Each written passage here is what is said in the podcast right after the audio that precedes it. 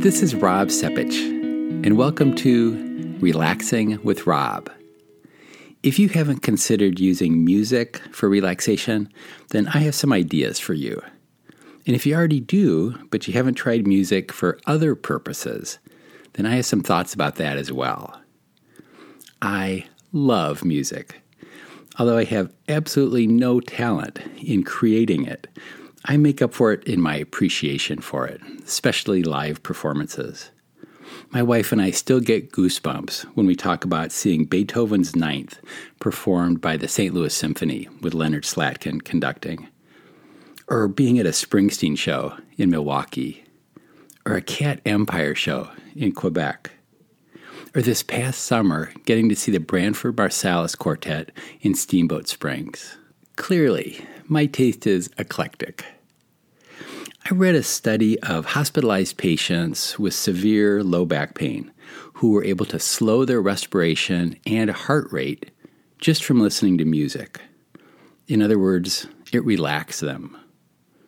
Large reviews of medical trials of cancer patients undergoing chemotherapy and radiation had patients with significantly less anxiety just from listening to music. So, if you're a music therapist, this doesn't surprise you.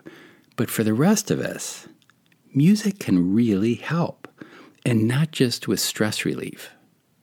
Just as some works of fiction seem to convey our feelings even more accurately than nonfiction, I think some music expresses my feelings better than words. And what I've come to realize is music can also change my feelings in the way I'd like more quickly than just about anything else. For example, about a year ago, I was preparing to have surgery, knowing that I'd have at least a month of slow rehab afterwards. And I created a playlist called Recovery Now with an exclamation mark as an homage to the Netflix faux documentary series called Documentary Now. And I packed it with energizing songs like Destro Garcia's Free It Up, funny songs like Weird Al Yankovic's Like a Surgeon, and just basically songs that created feelings of optimism, like Birdy's Keeping Your Head Up. I listened to it a lot during that month, including on my slow walks around the block that initially exhausted me. I'd have to stop just to catch my breath. But eventually, I made my way back to Zumba classes, and I picked up not quite where I left off, but pretty close.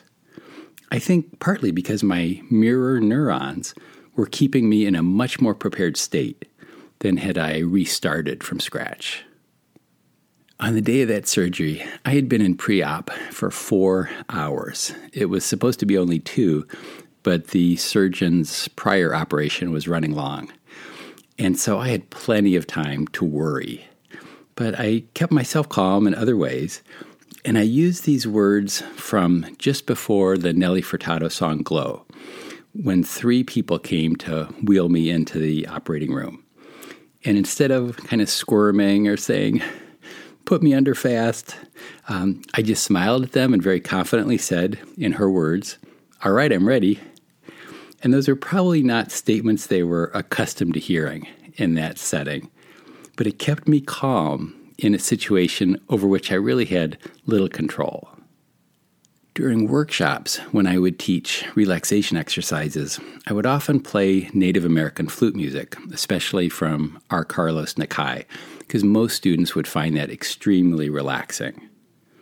Some have told me that they would always play the same song just before tests to kind of build up their confidence and focus. So if you haven't tried this, consider it. Among other things, it can help distract you from your worries. In class, we would talk about what the most relaxing music is out there. Do you care to take a guess? Well, research shows that it depends. A student mentioned in our class that ACDC relaxes her. So I kind of surprised her by having Thunderstruck all queued up the following week, just as she entered the classroom.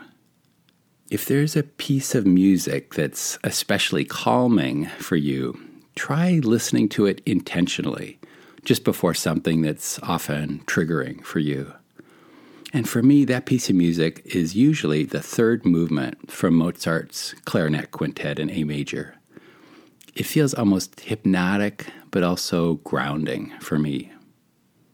I'll place a list of some of these songs I'm mentioning and I use for different purposes in the show notes if you'd like to give any of them a proper listen. But I know this is idiosyncratic. So, what I really encourage you to do is to experiment and keep an open mind. And when you randomly notice some effect that a song has on you in some situation, consider intentionally using it in the future in a different circumstance. And what this can do is serve as a further way to decondition your mind from anxious thoughts that might be connected with certain events.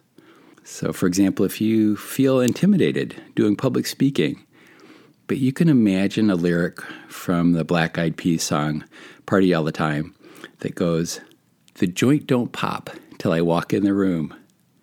You might feel a little more confident next time.